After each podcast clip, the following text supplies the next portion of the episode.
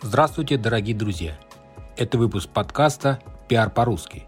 Меня зовут Алексей Чернышов. Я независимый пиар-агент, и каждую неделю вы слышите мой голос. В этом подкасте мы говорим про пиар, как получить максимальный эффект от публикации в СМИ, что делать со своим страхом быть знаменитым и как развивать личный бренд.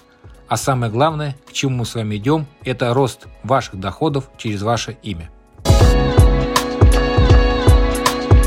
В этом выпуске хотел поговорить на тему, как разрешить себе ошибаться.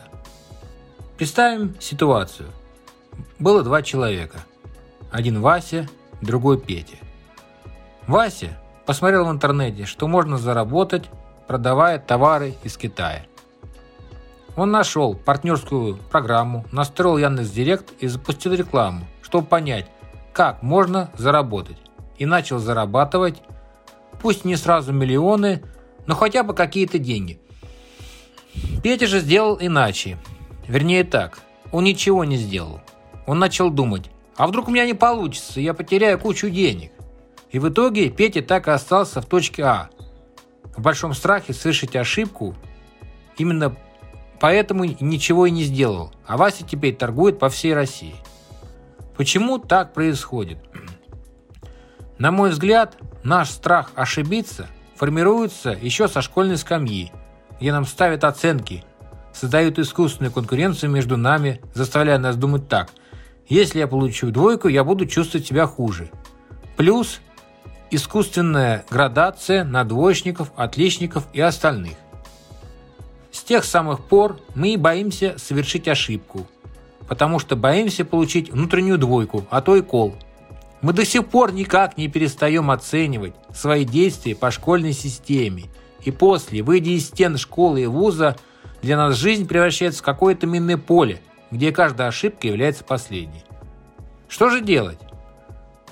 Давайте наконец признаем тот факт, что вы не в школе, и вам нечего бояться что-то сделать не так. Вы не стоите у школьной доски, пытаясь решить задачу. А если не решите, учитель вам поставит двойку и вы с красным лицом пойдете на свое место. Сделайте табличку, в которой вы укажете, что вы сделали и не сделали за этот день. Но могли бы. Ни в коем случае не ставя важность этого дела или оценивая его по шкале. Просто два столбика и все. Если вам сложно за что-то взяться, начните с малого. Хотя бы уделяйте этому 10-15 минут в день. Не стоит мне врать, что у вас нет времени. А подчас, даже занимаясь день 15 минут английским языком, спортом, чтением, обучением. Главное делать каждый день.